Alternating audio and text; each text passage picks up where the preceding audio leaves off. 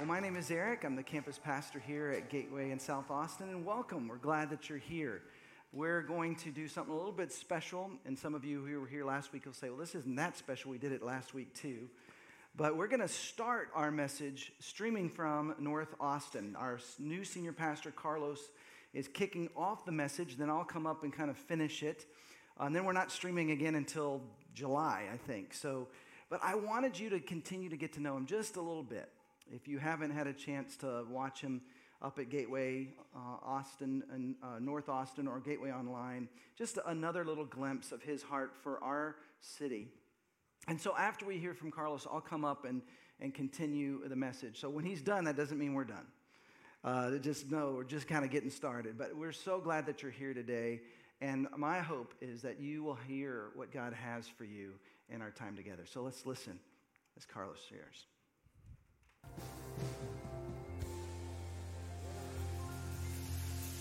Well, welcome to Gateway. We're so glad you are with us this morning. My name is Carlos. I'm our senior pastor. So good to be with you. Uh, I'd like to welcome all of our campuses who are joining us from Buda, uh, Pflugerville, Central Campus, South Campus, here at North Campus. Will you give it up for all of our campuses who are joining us, especially all of you who are watching online?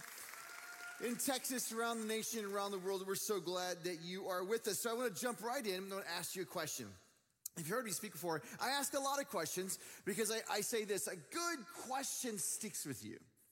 Uh, and here's, here's not a good question. You pick your kids up from school, or you see your roommate for the first time at the end of a day. You say, How was your day? That's not a good question right? Because knows, oh, it was okay, it was fine, yeah, everything's good. No, a good question kind of sticks to your bones. When somebody asks you a question and you can't get it out of your head, like the, later that day or later that night, that was a really good question. So I want to ask you a question that might just stick with you. Have you ever been in a situation that you just did not want to be in? And right now, you're all thinking of, like, yeah, it's my life right now, all right? Like, I don't know if you know my life right now. I don't want to be in the situations I'm in. Have you ever been in a place that you did not want to be in? Have you ever been in a relationship, in a work situation, a school, a university, a some sort of situation where you just wish you were not in that place at that time, in that moment, that you could just pass the buck to somebody else to take that job or to take that role or to, to take that, that, that seat. You do not want to be in it, and I understand completely. Libby and I, my wife, were married about a few months, about three months, and somebody had asked us to join their staff. We were young staffers uh, in our early, early 20s, and uh, we had just gotten married, and we found out we're pregnant. And I'm living in Dallas, Texas. It's my hometown, uh, and I, and I love being in Dallas. And when I married Libby, she was moving from Iowa, and I told her, "Listen, if we're going to be together, we're going to live in Dallas, Texas, right?" And uh, so she she said, "Okay, well, I, I don't really care about living in Iowa anymore. And uh, if you've ever been there, you know why. Just kidding. Just kidding for all you Midwesterners. She moved to Texas and uh, we're, we're having a good time, and somebody asked us if we would join their staff. And uh, listen, if you're from Texas, you're going to really understand this. The state they wanted us to move to was like, God forbid that we move to this state. It was Arkansas. and I was like, I don't even know if they speak English in Arkansas. I think it's a dialect of English. I'm not really sure. But as a kid who grew up growing up in Texas and my formative years were in Michigan, like I'm a Michigan Wolverine person, so you know, obviously living in Texas, I understood that. But I also grew up in South Texas, so down the road we cheered for the Texas Longhorns. And so if you're cheering for the Texas Longhorns, there's no way you're gonna move to the Pig Sooie state. Woo! Pig Sooie! Are you kidding me? Who picks a pig as their mascot? I don't know, but these people do. And so I said, No, I don't even want to visit. I don't even want to go on I 30 on that part. Like, that, that doesn't exist. And my wife's like, You got to consider it. We considered it, and I considered it a no. She goes, No, you have to go visit. I'm not going to visit, especially Malvern, Arkansas. It's on the freeway, it's the sister city to, to Hot Springs, Arkansas. Nobody lives there. Here's how bad it is Walmart closes at 7 p.m. It's bad. But of course, we visited, God said, This is where you're moving. I'm like, man, I shouldn't have fought you so hard. And we moved to Malvern, Arkansas, and, and I gotta tell you, I just was, I was actually kind of fearful. I went to the DMV to get my new Texas, my new Arkansas license plate, and it was like it was like a death. I was giving over my Texas license. I said, "Well, can I have this back?" No, and they cut it up right in front of me. I was so mad. But here's why I was afraid. When I went to go get my license, they said, "Are you black or are you white?" I said, "Are those the only two options?" And they said, and this is exactly what the lady told me. She had her glasses, she put them down. She said, Sir, in this state, you're either black or white. and I didn't know what to say. She goes, Well, let me help you out, son. Nobody really calls me son, except my dad and my mom when I'm in trouble, except in Arkansas. Let me help you out, son. I'm looking at you right now, and you definitely don't look black, so you're one of us. So for 18 months, I was white on my license plate. And it felt all wrong. And yet, if I wasn't careful, I had to, I would forget that that is exactly where God wanted me. That's where God called my wife and I. And these people, I mean, when I showed up, this is what I expected to see. It's going to show up on your screens real quick. This is what I expected to see. I think it's going to show up. Should be a picture. This is what I expected. And guess what? They did not disappoint. That's exactly what I saw. You thought I was going to say something else, didn't you? No, it's exactly what I saw. But it's not what I experienced. What I experienced was a loving group of people who may have been from the backwoods, but they embraced my family. And they were there when my wife had our first child, Carlos. And they gave us the honor, I guess, of renaming him without our permission. That's why at 22 years old, his name is still Bubba. they christened him Bubba. One of about 2,000 Bubbas I met in my time there. But they embraced us. And I gotta be honest, I didn't necessarily embrace it at the beginning. You can tell from my tone. But once I knew and some of my, my thoughts about these people—they're they going to really, you know, didn't see any other people who were, who looked like me. I didn't see any people who were speaking Spanish.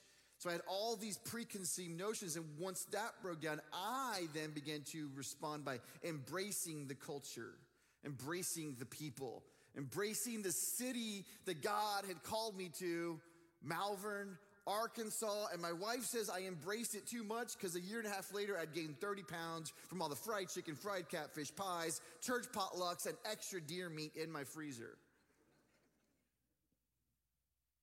Why is this important? It's important because as a young pastor, I had to realize these people were pastoring and loving me before I could ever pastor and love them. It was a city and the place that God had called me to because the church is meant to be a bridge from our city to our God. Our church is meant to be the bridge, not the landing spot. You don't commit your life and heart to a church. You commit your heart and life to the one who created you sent his son to die for you. And we are merely a bridge from our city and the people of the city to our God. So, how do we see those around us? I had already asked the question have you ever been in a situation or a city or a place or a school you did not want to be in? And I wonder, and have you ever wondered, why would God put me in this place and season at this time? And maybe it was so you could make a difference in people. Or maybe for people to make a difference in you.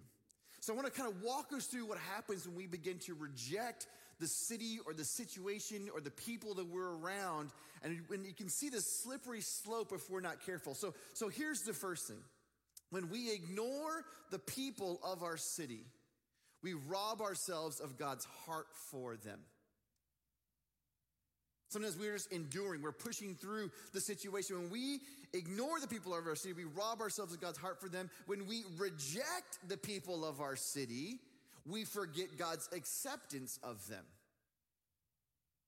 And you can easily go from one to the other. The third one is this when we despise the people of our city, all those, those people from that country, those people from that state, why don't they get their license plate changed? They're already living in the great state of Texas, especially those people with those yellow plates from New Mexico.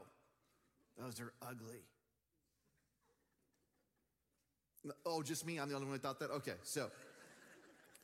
When we despise the people of our city, we block out God's desire for them. See this slippery slope?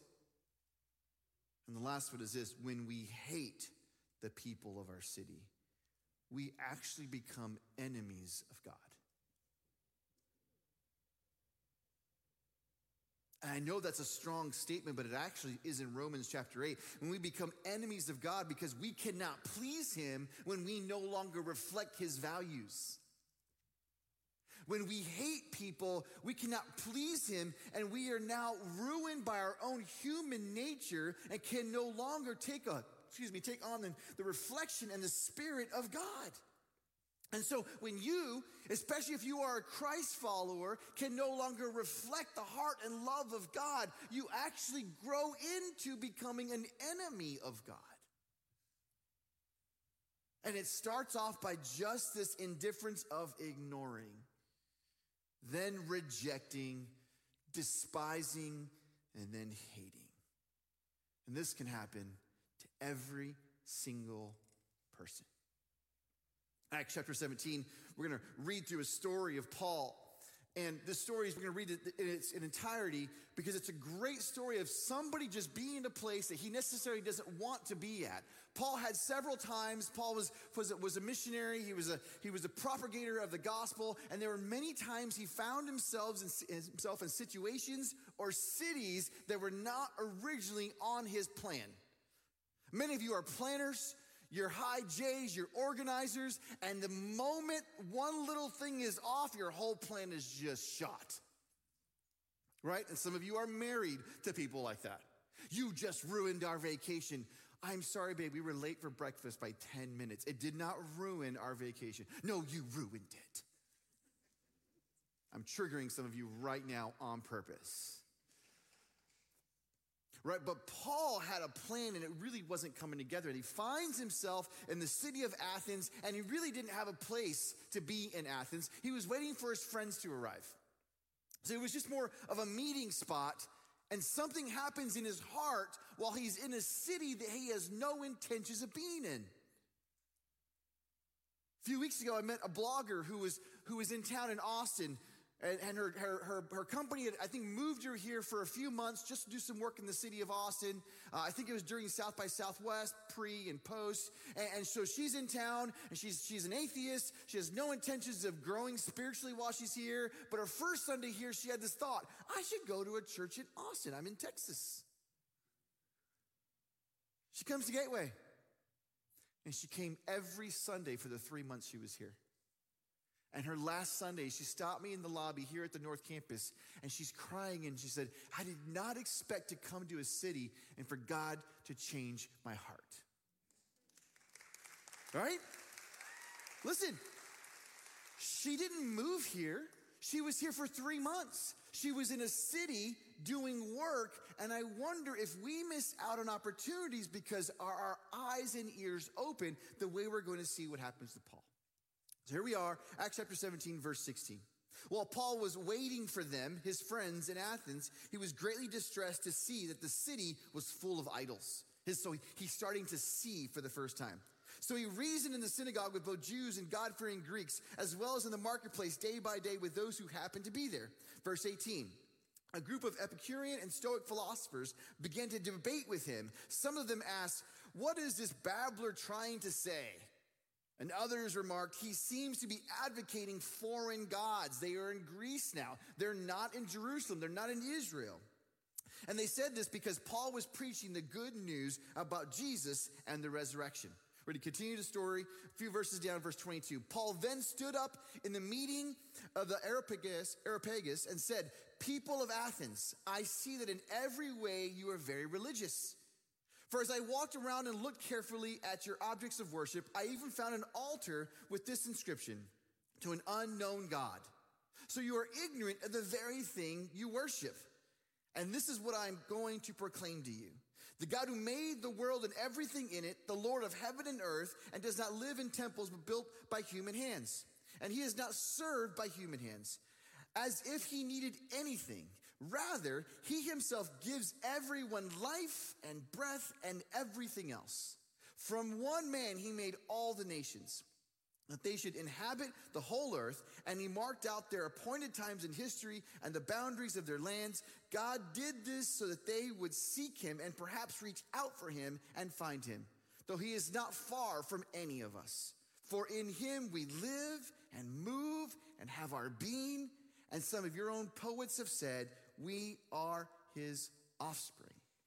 Therefore, since we are God's offspring, we should not think that the divine, being like gold or silver or stone, an image made by human beings and skill. Verse 30 In the past, God overlooked such ignorance, but now he commands all people everywhere to repent. And again, that word repent, if you grew up hearing that word, repent sometimes was used to come against you. Repent is actually a beautiful invitation to turn.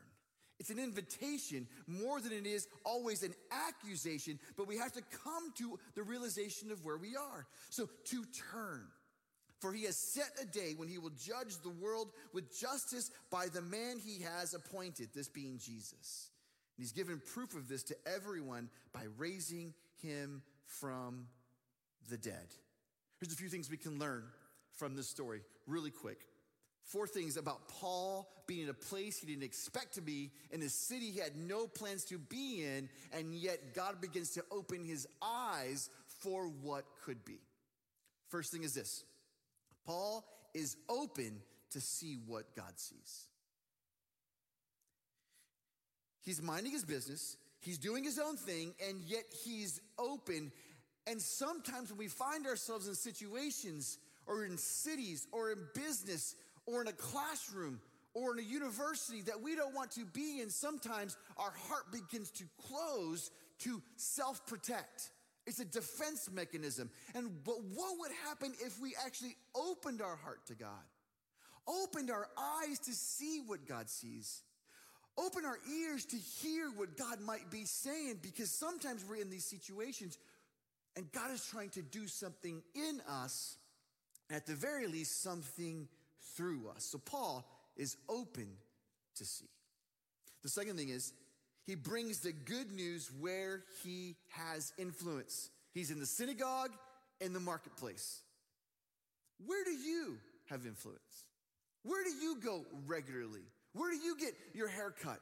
Where do you go to your favorite restaurant? Do you, do you know that waiter, that server by name? Do you know their story a little bit?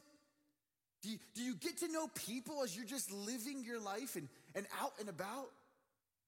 As, as your pastor, you got to know all the time. Here's what happens I'm in the city, I'm somewhere, I tell people I'm a pastor, oh, where? Gateway Church. And almost every time, and I just don't understand it. Other than it's the legacy that John and Kathy left for us and the way our people, you have embraced our culture, almost every time somebody will say, Oh, I have a friend who goes to Gateway. And they will almost always tell me of a time how one of you helped them or served them or fed them or loved them because we embrace where we have influence. Number three, he builds a bridge of common good. How do we know this? He contextualizes the message that came from Jerusalem, the message of Jesus, and he changes it because he loves the people of Athens now that he has seen them. Now that he's open to them because he didn't plan to be there, but now that he's there and he sees and his heart is grieved, he contextualizes the message. He never even says the name Jesus because they wouldn't understand, but they would understand the power behind the name. He doesn't say back in Jerusalem. They don't care about Jerusalem. He loves them where they are and builds a bridge of common good wherever they might be.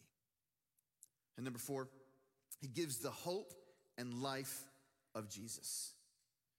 He talks about his life, his death, and he, he focuses on the resurrection and the hope it brings that we too will be resurrected like Christ.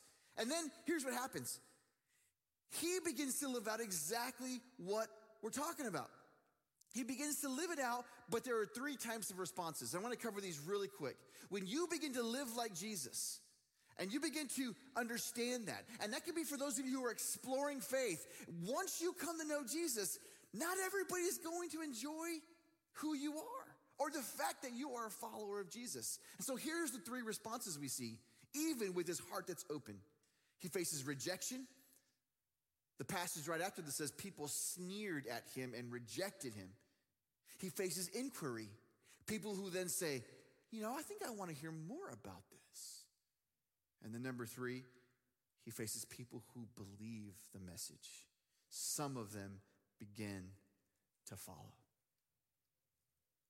We're going to do something a little bit different today, and I'm really excited about it. We're going to tag team speak at all of our campuses. Your campus pastor is about to come on stage and finish, finish out this message. But before they come on and they finish that message at your campus, I want to remind you of this. It's not our responsible, our responsibility to control the outcome of living like Jesus and loving people. It's not our responsibility to force people to come to church or love God. It is just our responsibility to build a bridge from our city to our God. Take it away, guys. And here at North and online. So I don't know about you, but have you been in a place, as he described, that you didn't necessarily want to be in? And I, I love this thought because as someone who's had a chance to move around, I, I kind of learned this early on as well. I, I, was part of a team from Dallas that moved to Seattle to help plant a church. And I remember this was in 1994. So Nirvana was uh, just at its peak. Tragically, Kurt Cobain had uh, killed himself just before we got there. And it is as dark and rainy as you've heard it is during the winters. But while I was there, it really bothered me as these other pastors would get up and speak, and they would tell stories about the Dallas Cowboys. And they would use Tom Landry as an example. And I'd look around, and all these Seattle Seahawks fans were thinking, what are they talking about? And it was a small little thing, but I decided everywhere I live, I'm going to actually choose to root for the home team. I'll still root for the Cowboys, but I'm going to start rooting for the Seahawks. And it was hard rooting for the Seahawks in the mid 90s, but I did. In fact, what ended up happening is the Seahawks almost moved out of Seattle while we were living there. And then there was this possibility of the Mariners leaving. And so I rallied all my friends to vote for this measure to increase our taxes so that we could keep both teams there with a new stadium. And it passed, and then we moved to Los Angeles. Then in Los Angeles, I could not root for the Lakers. They had ruined too many of my Maverick seasons and even the Sonics for the last four years. And so I chose the Clippers. Do you know how hard it is to root for the Clippers? they were really terrible for a long, long time. And even this year was another just giant disappointment. So, so I have my West Coast team and I have my count my Texas team where I grew up. So I'm a Mavericks fan and a and a Clippers fan. And I'm a Dodgers fan and I'm a Rangers fan and I'm a Seattle, Seattle Seahawks fan and a Cowboys fan. But I, there's no pro teams here except for now we've got Austin FC. But after this last basketball season, the way that it ended for the Clippers and the way that the, the Mavericks kind of tanked on purpose, I have decided to be a Spurs fan. Uh, most of my family isn't from San Antonio. I've been resisting it for 50 years of my life. But they just won the draft lottery, so why not? And they're going to start playing some games in Austin. See, if, if we begin to love what the people around us love, if we begin to help create that bridge, we will be amazed at what might happen along the way. Now, it's funny, we lived on the West Coast for 17 years, and for 17 years, my aunt, who lives here in Austin, kept telling us, You really need to move to Austin. You will love Austin. We're like, We're fine in Seattle. No, you really would love Austin, I promise. No, no, we, we're fine here in LA. Because I I kind of feel about Dallas, where I grew up, sort of like Carlos feels about Arkansas, to be honest with you. I was resistant to coming back to Texas. But eventually, we had this opportunity to come be a part of Gateway. And it was funny because when I was moving here, we were going to plant the Central Austin campus. So we were talking to a real estate agent. His name is Doug, a great guy, and he lives in North Austin. So we said, we want to plant the campus for Central Gateway. So we need a, a place, Central. So he took us to Brentwood and Allandale and Barton Hills. And we ended up buying a place in Barton Hills. Well, Barton Hills, when you live in Barton Hills, everyone will tell you, you do not live central. You are south of the river. And that river is not very wide, but man, is it hard to cross. It's just so hard to cross. And South Austin, I found, has been the perfect place for us. 12 years now. We've lived here now longer than we've lived in uh, Los Angeles. And so I just have come to love South Austin. South Austin, you guys know, is the place where Keep Austin Weird originated. Do you know that?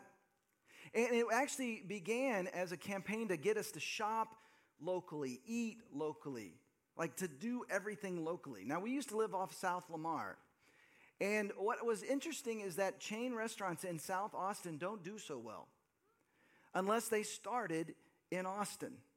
Torchy's, Kerbey Lane, Pluckers, Chuy's. We love those chains, but we did not like all the chains that closed down on South Lamar. McDonald's closed down on South Lamar. Burger King closed down. Fuddruckers, any chain closed down. I'm holding out hope that In N Out will still make it. That's one of my California favorites that happened to move right across the street from where we used to live. But in the end, in South Austin, when we first moved here, there was Dog Almighty, a hot dog place. Remember that place? Dog Almighty. There was also Sinner's Brunch at Jo's Coffee House. Maria's Tacos had Hippie Church. See, when I first moved here, I began to realize oh, this isn't like an open to Jesus kind of place. This is a resistant to Christianity kind of place. Only 13% of Austin attends church. It's probably way less than that in South Austin. But as I was trying to start Central Campus and serving and helping at South, I came to love this community. It's amazing that we exist in what's called the church planter's graveyard. Do you know how many churches have tried to start in South Austin and never make it? And yet we're part of a vibrant community that actually has momentum post COVID in a nation where a lot of churches are still struggling after that break in 2020. But in South Austin, you've helped create a place where people are finding faith, growing in their faith, discovering their calling, experiencing community. You're helping create something beautiful, something that's helped my children, who are now young adults, discover their faith for their own, to have friends that are walking with them, helping them grow. One of my favorite favorite things about South Austin when I first moved here, I saw a bumper sticker on my street. that says, We're all here because we're not all there. South Austin, right? And I, I think there's something so wonderful about being in a place where people are honest with where they're at. In South Austin and Dripping Springs and Buda, Hays County, there are lots of people who wish they had what you and I have found in community. Do you know how many people in this fast growing city are lonely? Do you know how many people wish they could find meaning to their life? Do you know how many people are wanting some sort of truth to hold on to? And so I want to give you one very quick takeaway from today's message. Now, I want to invite you into something we're doing as leaders at Gateway. We want to invite you into what we're calling the Bless Challenge. And this is simply reading through the Gospel of Acts. We have some devotionals that are up on our YouTube channel. So you'll read from the book of Acts, and let's just see and explore what was the early church doing? What can we learn from them? What can we experience?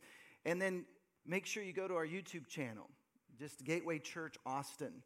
It's Gateway Church Austin, youtube.com slash Gateway Church Austin. And you can watch one of the devotionals that one of us has done. And then you just look for ways to bless your family, neighbors, coworkers, and friends. So let me walk you through. If you have never seen us talk about bless, bless is code for helping people discover faith. So when we talk about blessing people, we're, we're really trying to help people move from superficial conversations to spiritual conversations. And, it can be really challenging and really difficult. But you might be aware of this. We're not trying to convert anyone. We're just trying to find people who are spiritually searching. And by the way, they're all around us. And so here's how you bless someone. First, you begin by praying for them. And it might even be someone from work, someone in your neighborhood, and you just start with asking them, hey, is there anything I can be praying for you? And that might, there in that moment, open up a spiritual conversation. Or at the very least, it might give you insight onto what they're dealing with, what they're struggling with. They might say, no, thank you. And that's okay. But you can still pray for them. And then the second is listen to them. Be more intentional about finding out about their life, discovering more about their highs and lows. Be an, a genuine friend to those you work with, those in your neighborhood. And then engage with them. Could be sharing a meal with them, inviting them over, going out for coffee. Just being part of their life. I was a part of a, a small group in Los Angeles, and a girl in our group said, I'm not going to be able to be at group next week because I'm in a play. And she just kind of said it quickly, kind of in passing to my wife. And, and we said, okay, that's great. You know, we'll, we'll miss you and see you in a couple weeks. And afterwards, my wife was like, I think we should go to her play. And, so, you know, my wife is always more aware of people and their needs, and it was such a great idea. So I messaged all the others, hey, why don't we not have group and let's just all go to the play? we ended up meeting this woman's family and her friends, and all of them said, Man, the people from your church are really kind and nice. Like, that was exactly where that group should have been that night with her. If someone invites you from your work or from your neighborhood to do something with them, as long as it's not illegal, do it. Look for opportunities to engage with them and then serve them. Man, one of the things that was really fascinating, we, we moved in to our house in Shady Hollow in November of 2020. Yeah, November 2020.